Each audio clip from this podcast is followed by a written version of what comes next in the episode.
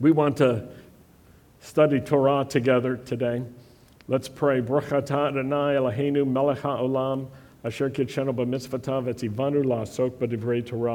Blessed are you, Lord our God, King of the universe, who sanctifies us with his commands and commands us to engross ourselves in the words of Torah.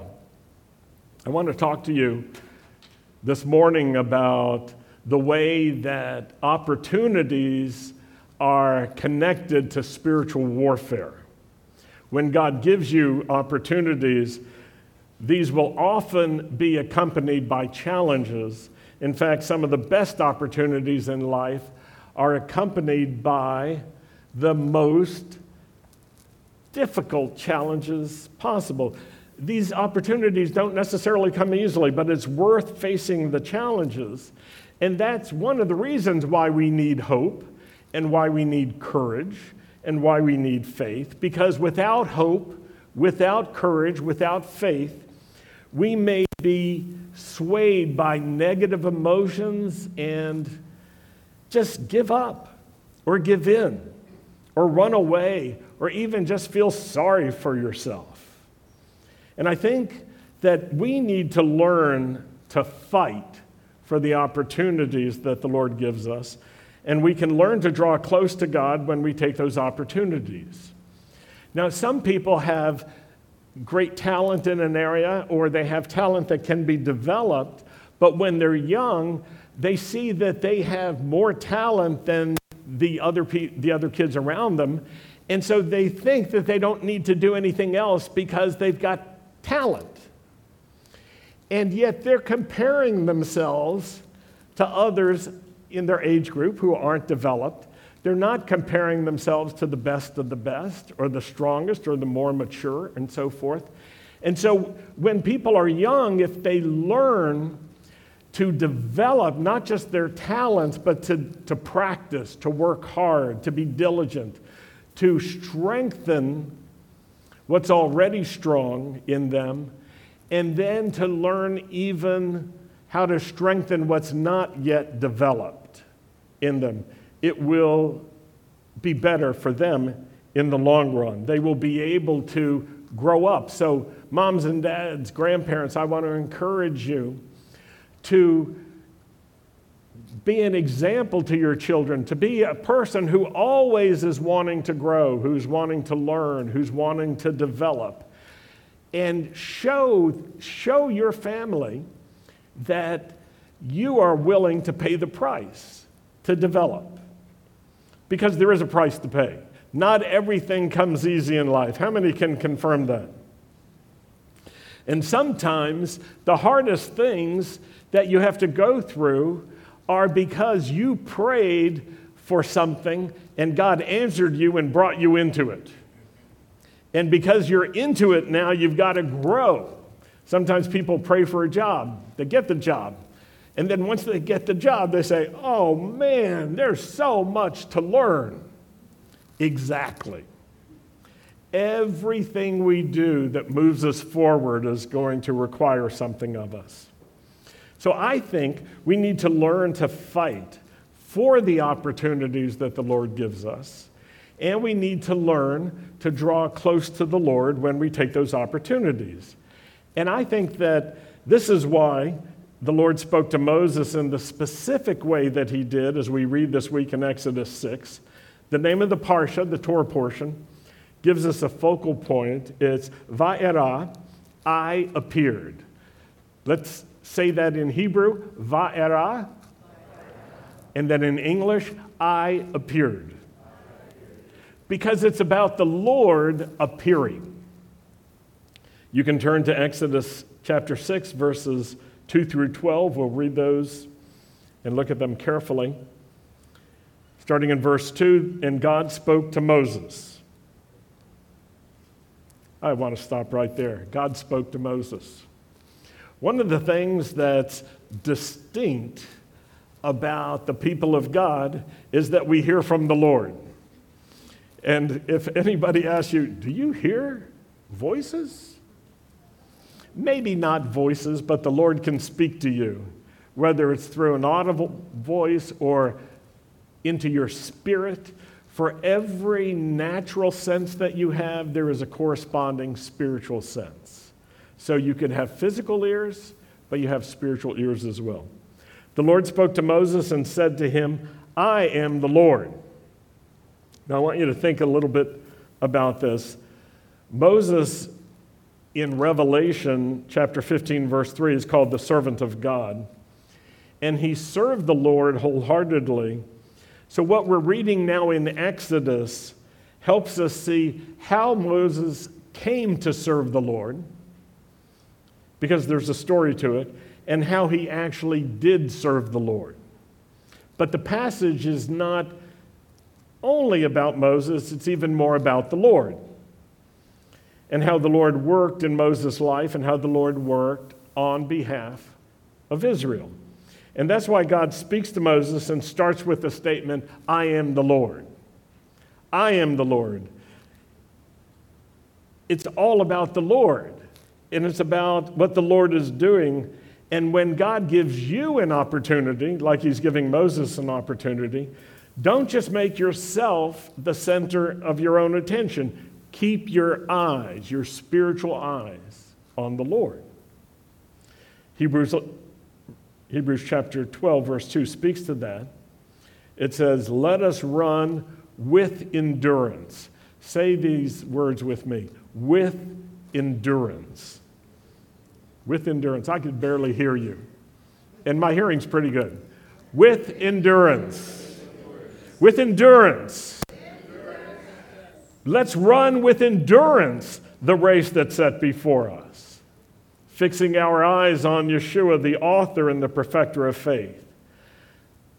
So, if you like the person you're sitting next to, just tell them the truth. You will need endurance. You will need endurance. You will need endurance.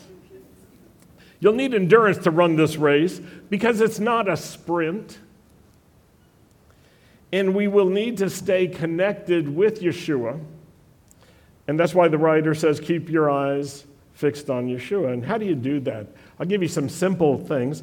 One, read scriptures about Yeshua, both in the Tanakh and in the writings of the apostles, the Brit Hadashah.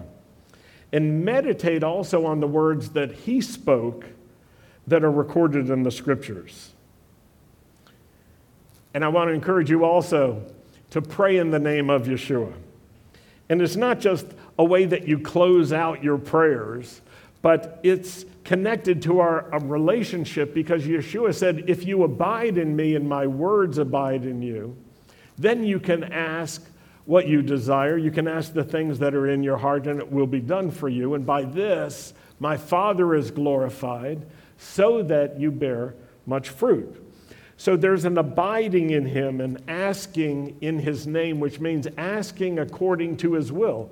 So we have to fellowship with him. We have to learn from him in order to know what his will is. Have you ever prayed to the Lord and you even ended your prayer in the name of Yeshua or in the name of Jesus, and then the Lord answered you with a no? Am I the only one who's gotten no's from the Lord? Listen, if you've never gotten to know, you haven't prayed very much. The scriptures are filled with moments when people of God were praying and the Lord said, No, or not now. Have you ever tried to convince the Lord that the perfect timing is already now? And then he says, Wait. Or have you ever made the mistake of praying for patience? I, I say that because usually when we pray for patience, it's when we are impatient and we are waiting longer than we think we should or have the capacity to. And so we're asking, Lord, give me patience. But it's a mistake to pray for patience like it's a gift. It's not a gift it's fruit. Gifts can come to you just like that, fruit cannot.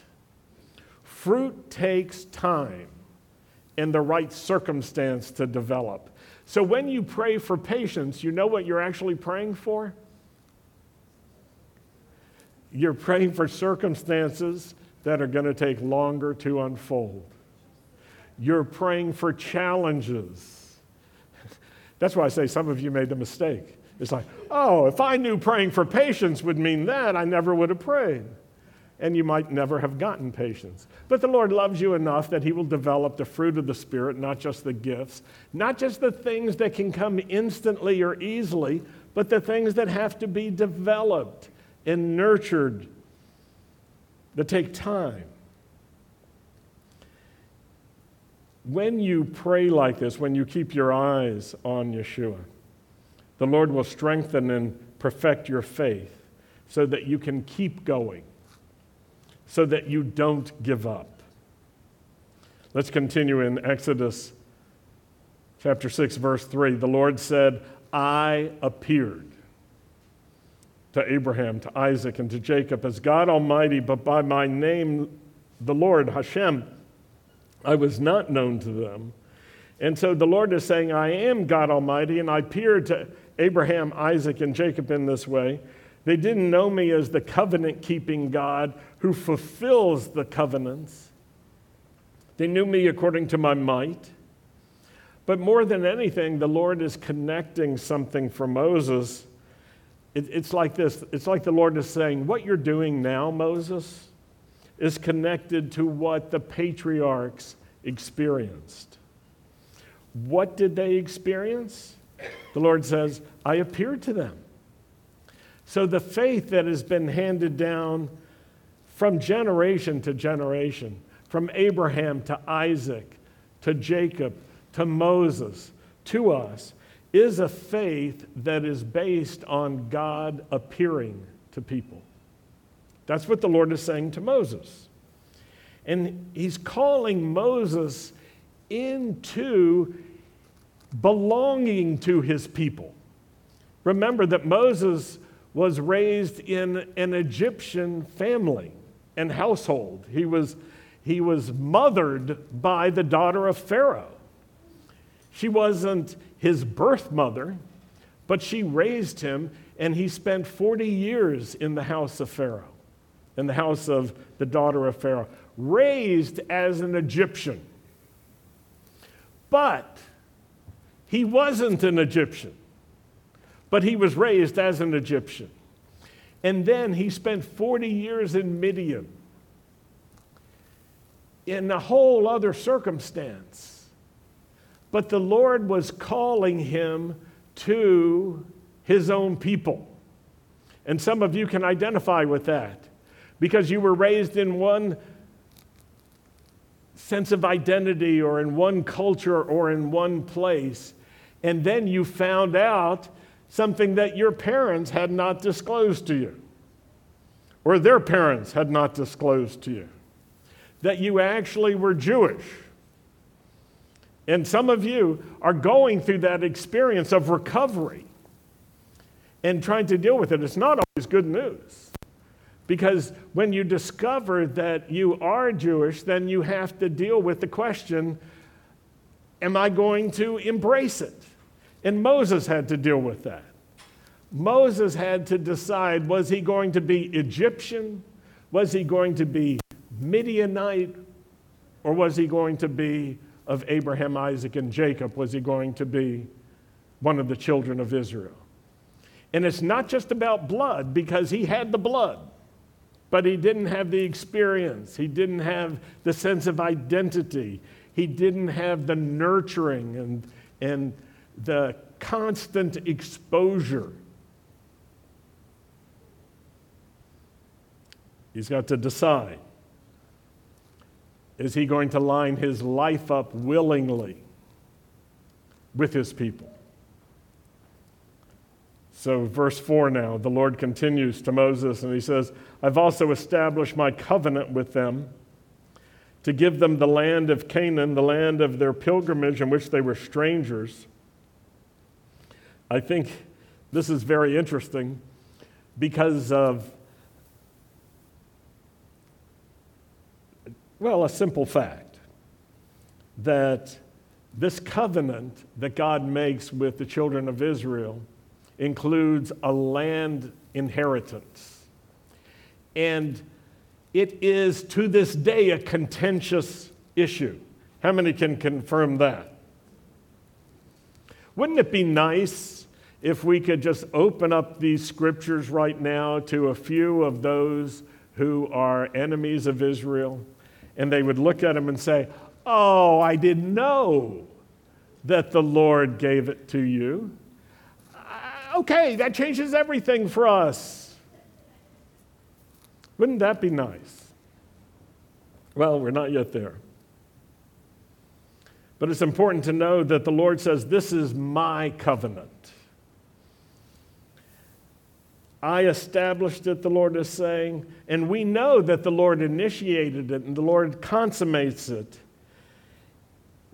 And he wants Moses to embrace this aspect of the covenant and to say that the promised land of Israel, the land that was once known as Canaan, actually is the place that he ultimately belongs to and with. And then verse 5 the Lord says, I've also heard the groaning of the children of Israel, whom the Egyptians keep in bondage, and I have remembered my covenant. I think the Lord is speaking a powerful truth. He's hearing the groaning of the children of Israel. And sometimes the Lord waits until we call out to Him when we're in trouble. There are a lot of people you can call out to. There are a lot of things you can do with your sense of trouble or what's stirring you or the anguish that you have, but it's something special when you turn to God and you cry out to Him in your trouble. And then when He answers you, He can lead you through that. So we may bear our troubles in different ways. It's important to call out to the Lord. And finally, Israel was calling out to the Lord and groaning to the Lord we're going to groan in our lifetimes. How many can confirm that? The life of faith is not easy. And one of the reasons is we are in a spiritual battle and we are in a spiritual war. And there's no way to avoid this subject. The battle is tough. And that's one of the reasons why we're groaning. And the Lord says, The Egyptians have enslaved you. But I want to tell all of you something that is important to know God can be with you even when others are against you. God can be with us even when we're suffering at the hands of others. God can be with us even when others take away our rights or take away our property or treat us like we're slaves or actually enslave us, God can still be with us. In verse 6 speaks of a turning point. I've heard the groaning that's come to me, and I'm remembering my covenant. My people are remembering my covenant. Therefore, say to the children of Israel, I am the Lord. I will bring you out from under the burdens of the Egyptians. I will rescue you from their bondage. I will redeem you with an outstretched arm and with great judgments. I will take you as my people, and I will be your God. So Moses is given some very specific instruction about how to talk to the children of Israel. And he's not to say, hey, I am Moses, everybody. Look at me. Trust in me. He's not to make himself the point of focus. And in some ways, he doesn't even have credibility to the children of Israel. However, the Lord says, You come to the children of Israel and you say, This is what the Lord says, I am the Lord. The Lord says, I am the Lord. So Moses is to point directly to God and to tell Israel to trust the Lord and to tell the children of Israel that the Lord says he'll bring you out. It's not that Moses will bring you out, the Lord says he will. that he will be your God. And then look at the result. Then you shall know that I am the Lord your God who brings you out from under the burdens of the Egyptians. So this is this is how you'll personally know, the Lord says, that I am the Lord who brings you out. And mishpacha, this is so important for us because when we go through difficulty ourselves, God uses the difficulty to build our relationship with Him. You will know that I am the Lord who brings you out. It won't be theoretical, it won't be theological, it won't be a principle, it won't be an abstraction. It will be your personal experience. You will see that God brings you out, and you'll know the Lord that way. Have you ever been brought out of something difficult and you knew the Lord got you out? Have you ever been spared? Your life was spared in a, in a life threatening circumstance, and you were able to say afterwards, The Lord spared me. The Lord saved my life. There are a number of us in the room right now, many who are listening or watching online, who can confirm that they ought to be dead already, but they're not because the Lord saved their lives. And when this happens to you, just like the Lord said to Moses and to the children of Israel, when it happens to you, you learn something about God that He's able to bring you out. Some people don't know that God can still do this. And so they're stuck and they're despairing and they're despondent because they are thinking about their circumstances and they're turning inward and guided by their own normal and natural emotions. And that can keep the people in a condition where they miss opportunities God's giving. Verse 8 I will bring you into the land which I swore to give to Abraham, Isaac, and Jacob, and I will give it to you as an inheritance. I am the Lord. So the Lord says, I will do it. It's not just that it will happen, but the Lord says, I will do this. I will bring you into the land. You can't accomplish it on your own, but you still need to do some things. You need help from God. No matter how talented you are, or how skilled or experienced or successful you have been, there are times when you will need help from God. And if you do all that you can on your own, you still won't be able to fulfill what's in front of you. You'll need His leadership, you will need His favor, you will need His timing, you will need His support. Verse 9 So Moses spoke thus to the children of Israel, but they did not heed Moses because of anguish of spirit and cruel bondage. So Moses said all of this to the children of Israel, but they couldn't really take it in, they couldn't receive it because of anguish of spirit and cruel bondage. God was preparing an opportunity to go forward into freedom for the children of Israel, but their own emotional condition, their own spiritual condition, kept them focused on their circumstances. This is so important for us to see. They were surrendering to their circumstances instead of to the Lord, and their emotions were perfectly understandable because of the cruelty of slavery and because things had gotten harder. And so let's be clear for ourselves. Sometimes we have to rise above our own emotions in order to live as people of faith. That's why the psalmist said, Bless the Lord, O my soul, and all that is within me, bless his holy name.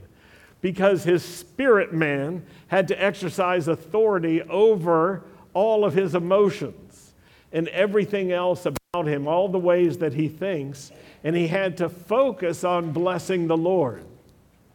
And he exercised that. Now, when we're in a similar condition,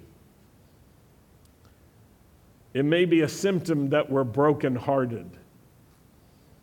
Yeshua came to bring good news to the brokenhearted, And when you recognize that you're brokenhearted, you can come to Yeshua and you can tell him the truth. You can say, I'm brokenhearted. And he can do amazing things. He can encourage you, he can give you hope, he can heal things. He may tell you it's going to take a while to heal, but you'll see the progress step by step. But I want to tell you, this is part of the good news of Messiah that with honesty we can come to the Lord when we're brokenhearted, and He will bind up the brokenhearted. You don't have to stay brokenhearted forever. Let's continue verse 10. The Lord spoke to Moses, saying, Go in, tell Pharaoh, king of Egypt, to let the children of Israel go out of his land. And Moses spoke before the Lord, saying, The children of Israel have not heeded me. How then shall Pharaoh heed me, for I'm of uncircumcised lips? So here's how I see it Moses wants a reality check with the Lord. And he's saying to the Lord something like this Lord, it doesn't really look good. It's not looking good to me. It's not looking like this is going to work. I've already talked to the children of Israel. They can't pay attention to what I'm saying. And now you want me to go to Pharaoh, and I don't know why you think that's going to work any better. Verse 13. I find this particularly interesting because I've thought about all the things the Lord could have done. He could have said, Oh, little Mo, I know this is hard. And you had such a difficult childhood. Think of all the things that the Lord could say, but He didn't. He said, Verse 13 to Moses and to Aaron, he gave them an order for the children of Israel and for Pharaoh, king of Egypt, to bring the children of Israel out of the land of Egypt. So he tells Moses, together with Moses' brother Aaron, You go and tell Pharaoh, Let my people go. The Lord is saying this to someone who's doing a reality check and saying to the Lord, I don't think this is going to work. And the Lord says, Do it. Do it. And there are times when you will not see the hand of God moving until you start doing what He said to do. And then you'll see the hand of God at work for you. So the Lord tells them to go to Pharaoh anyway, and the Lord knows Pharaoh's heart is hard, and he knows it will get even harder. But Moses can't give up just because of that, because there is spiritual warfare going on. And I want to connect that for all of us. God gives you opportunities, great opportunities to serve Him, to serve His purposes. And you will face opposition as you try to move forward. And I want to describe three guardrails that can keep you on the right path, and then we're going to look at spiritual warfare and an important scripture around that. Three guardrails. And I, I say guardrails because I've had the experience of driving in many mountainous areas. I grew up in the Blue Ridge Mountains in Virginia, and I love to drive in the mountains. I, I also lived in Europe. My wife and I lived in Europe for many years. And so we have driven in many mountainous areas in the Italian Alps, in the French Alps, in the Swiss Alps. We've driven on roads that were kind of scary. And I remember being on a mountain road in Europe, pretty high up, and there were no guardrails on the side of the road.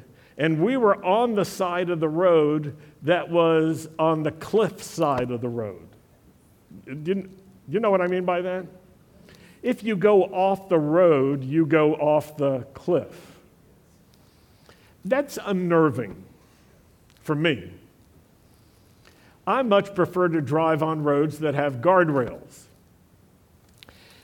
And one of the purposes of the guardrail is to help you avoid going off the cliff. It's not that I feel better if I know I can bounce off of the guardrail. I feel better because I can keep on the road a little bit more easily knowing there's a guardrail. It gives me a boundary. That's why I'm describing these things as a guardrail. If you want to stay on the path, it's good to have guardrails so that you don't go off the path, not so that you're constantly bumping into the guardrails. I'm not talking about that. It's so that if you are aiming towards a guardrail, you know to get back on the right path clearly because it's safer. So I'll give you three guardrails, very simple, from what we've been reading. Number one, keep your eyes on the Lord. That's a guardrail. If your eyes are on something else, figure out how to get your eyes back on the Lord. Number two, remember it's a spiritual battle and spiritual warfare. That's number two. People forget this. And number three, don't try to escape or run away or give up or give in. If that's what you're tempted to do, then get back on the road. So we're in the middle of a spiritual battle, spiritual warfare. You can't escape it, but you may not always recognize it. And when you do recognize it, you'll realize that the world is marked by spiritual warfare. It's there all the time. You cannot flee to the mountains. You can't get away. You could ask Moses this. You could ask Elijah. They tried. God found Moses when Moses was in the mountains and he sent him into Egypt into the battle. God found Elijah when Elijah was hiding in a cave in the mountains, and he sent him right back into the battle. You and I are called to engage in life and to live in the midst of a spiritual war. Spiritual war. Let's say that together. Spiritual war. Spiritual wars have many spiritual battles. It is in such difficult times in spiritual warfare that we discover the power of God. That's when God shows us how great He is. But many people have this fantasy notion that if you win this battle, there is no more war. And I want you to think carefully about that. Do you think that when God called Israel out of Egypt, there was a spiritual battle? Yes? And do you think that spiritual battle ended when Israel went out from Egypt? No. When God led Israel to the Red Sea, it was spiritual warfare. Do you think the spiritual warfare ended when Israel crossed the Red Sea? No. When God called Moses up to Mount Sinai, there was spiritual warfare. Do you think the spiritual warfare ended when Moses was up on the mountain with the Lord? No. You see, this is, this is not even a pop quiz. You're thinking about it, it's important to think, but it's not difficult to come up with the answers. When Israel was promised the land of Canaan, there was spiritual warfare. Do you think that the spiritual warfare ended when the children of Israel crossed the Jordan and went into the promised land? No, it didn't end. When Elijah challenged the prophets of Baal, it was spiritual warfare. And do you think the spiritual warfare ended when God answered him with fire? No.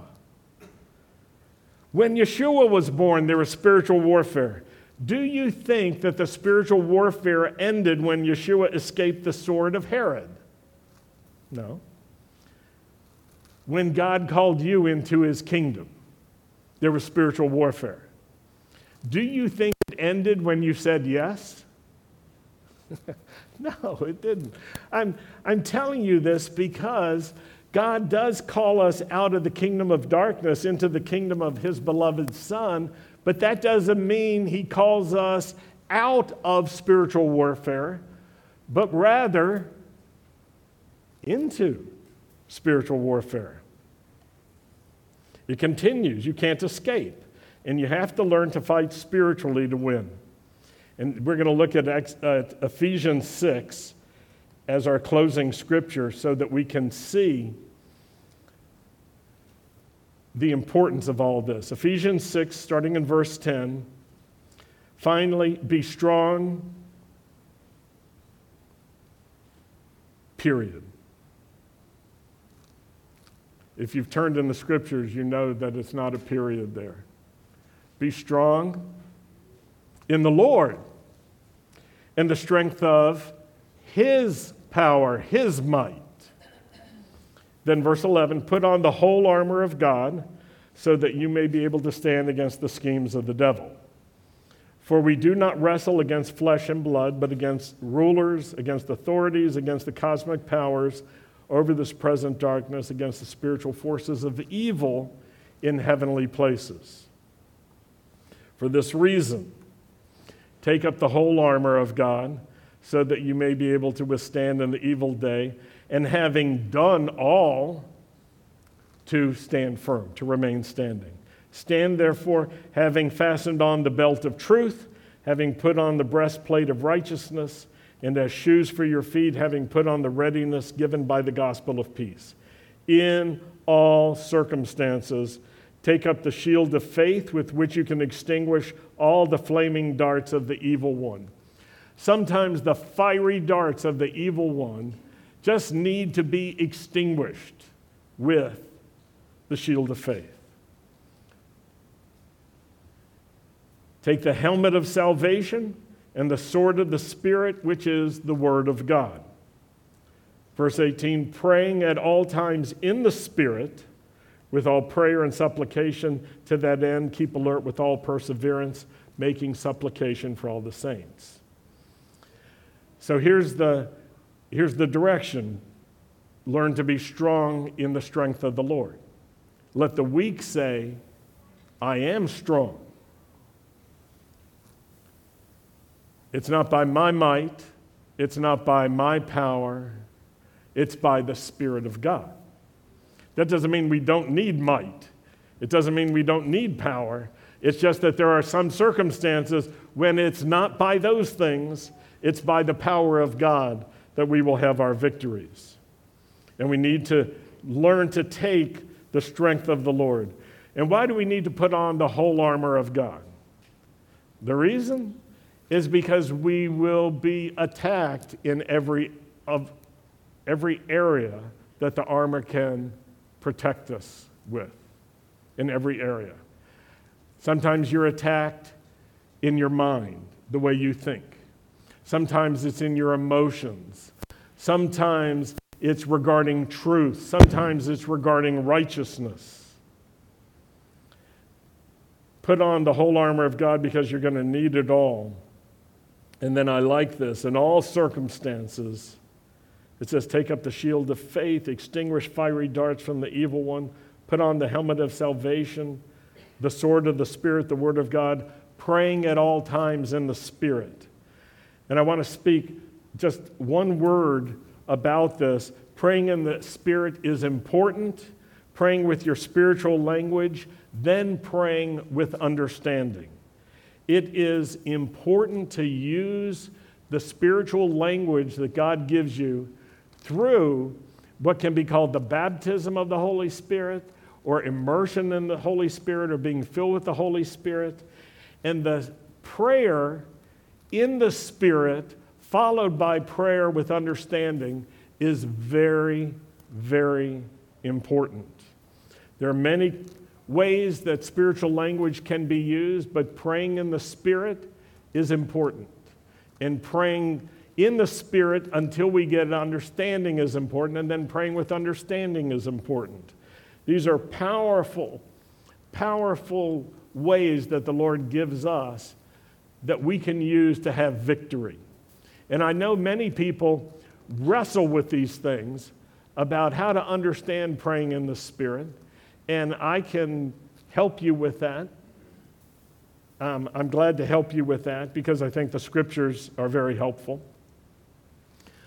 But I want to tell you it's important. There are certain things that God wants to do in response to prayer when you pray in the Spirit and then with understanding. But if you don't pray in the Spirit, you won't have the understanding. You may pray, but not necessarily with understanding. You may pray a generic prayer. You may pray a useless prayer. You may pray a misdirected prayer, but the gift of the Holy Spirit and spiritual language has as one of its most important uh, uses to pray until we get understanding, and then we pray with that understanding. More to come on that later. Not today. Not later today. I want to close with this. We have a promise that God will be with us, that we will know personally that He's brought us out of darkness and dark situations. We will know that He sustains us and that we can remain standing. And we'll find our strength in the Lord. And when all is said and done, we will remain standing firm. So I want you to hold on to that. I want to strengthen you in that. If you want to take this to heart, stand up right now. I just want to pray for you. Lord, I pray that we would be strong in you and in the power of your might. I pray, Lord, that we would be faithful to you. I pray that you would pour out your Holy Spirit on all flesh and blood, young and old, male and female, Jew and Gentile, slave and free, that every one of us would be filled with your Spirit and receive gifts from your Spirit that enable us to pray in the Spirit and to pray with our understanding.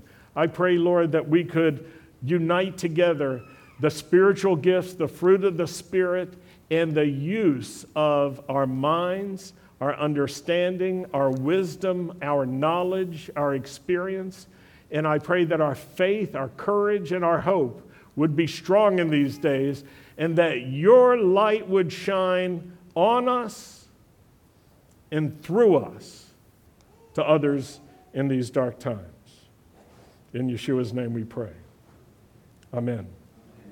We're going to close with Aaron's blessing. You don't have to stand by yourself. If, if you are by yourself, you have the freedom to move so that you're not alone. And for those of you who are listening by podcast or on live stream, I want to encourage you to consider standing with us financially. You can find out all the information on our webpage, bethisraelnow.com slash giving. Yivarechecha Adonai v'yishmerecha, Ye'er Adonai panavelecha v'chunecha, Yisa Adonai panavelecha, v'yasem lecha shalom. May the Lord bless you and keep you. May the Lord cause the light of his face to shine upon you and be gracious to you. May the Lord lift up his face to you and give you his peace in the name of Yeshua, the Prince of Peace. Amen. So, from Sandy and me and the whole Beth Israel team, thanks for joining us. Shabbat Shalom, everyone.